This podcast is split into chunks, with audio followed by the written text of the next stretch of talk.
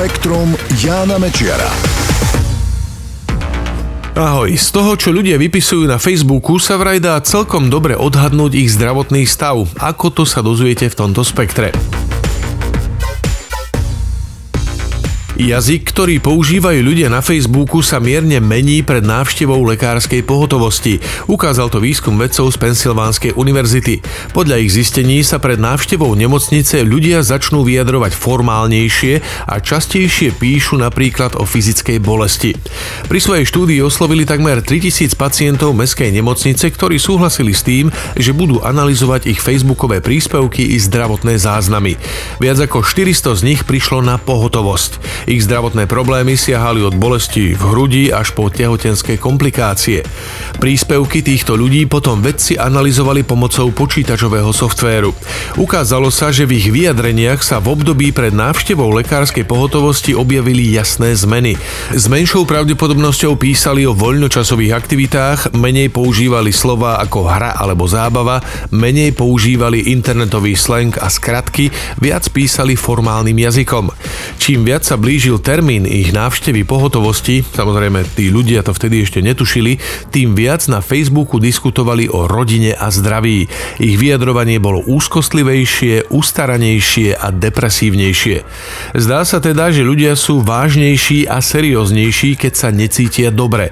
Výskum podľa vedcov naznačuje, že príspevky na sociálnych sieťach môžu byť často prehliadanými signálmi možných zdravotných problémov a mohli by byť impulzmi pre včasné medicínske zásahy. Bicyklovanie v mestách je síce riskantné, ale stojí to za to. Tak je možné interpretovať výsledky výskumu vedcov z univerzity v Glasgowe. Oslovili pri ňom vyše 230 tisíc Britov, ktorí každý deň dochádzajú do práce. 2,5% z nich na to používa bicykel. Ukázalo sa, že jazda bicyklom do práce zvyšuje riziko vážneho zranenia, ktoré si vyžiada hospitalizáciu. Také čo si zažilo 7% cyklistov, ale len čo si viac ako 4% opýtaných. Výskum však zároveň ukázal, ukázal, že pozitívne prínosy pravidelného bicyklovania prevyšujú tieto riziká. Zvýšená fyzická aktivita a nižší index telesnej hmotnosti cyklistov totiž výrazne predlžujú život. Tí, ktorí jazdia do práce na bicykli, majú výrazne nižšie riziko vzniku srdcovo ochorení, rakoviny a predčasného úmrtia ako tí, ktorí jazdia autom, verejnou dopravou alebo chodia pešo.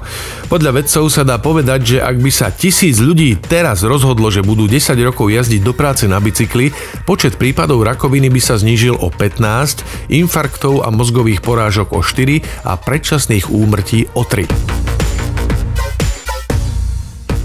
Osobnosť človeka sa postupom času mení tak dramaticky, že vo veku 77 rokov sa takmer v ničom nepodobáme človeku, akým sme boli v 14. Takto vyhodnotili výsledok unikátnej štúdie vedci z Edimburskej univerzity.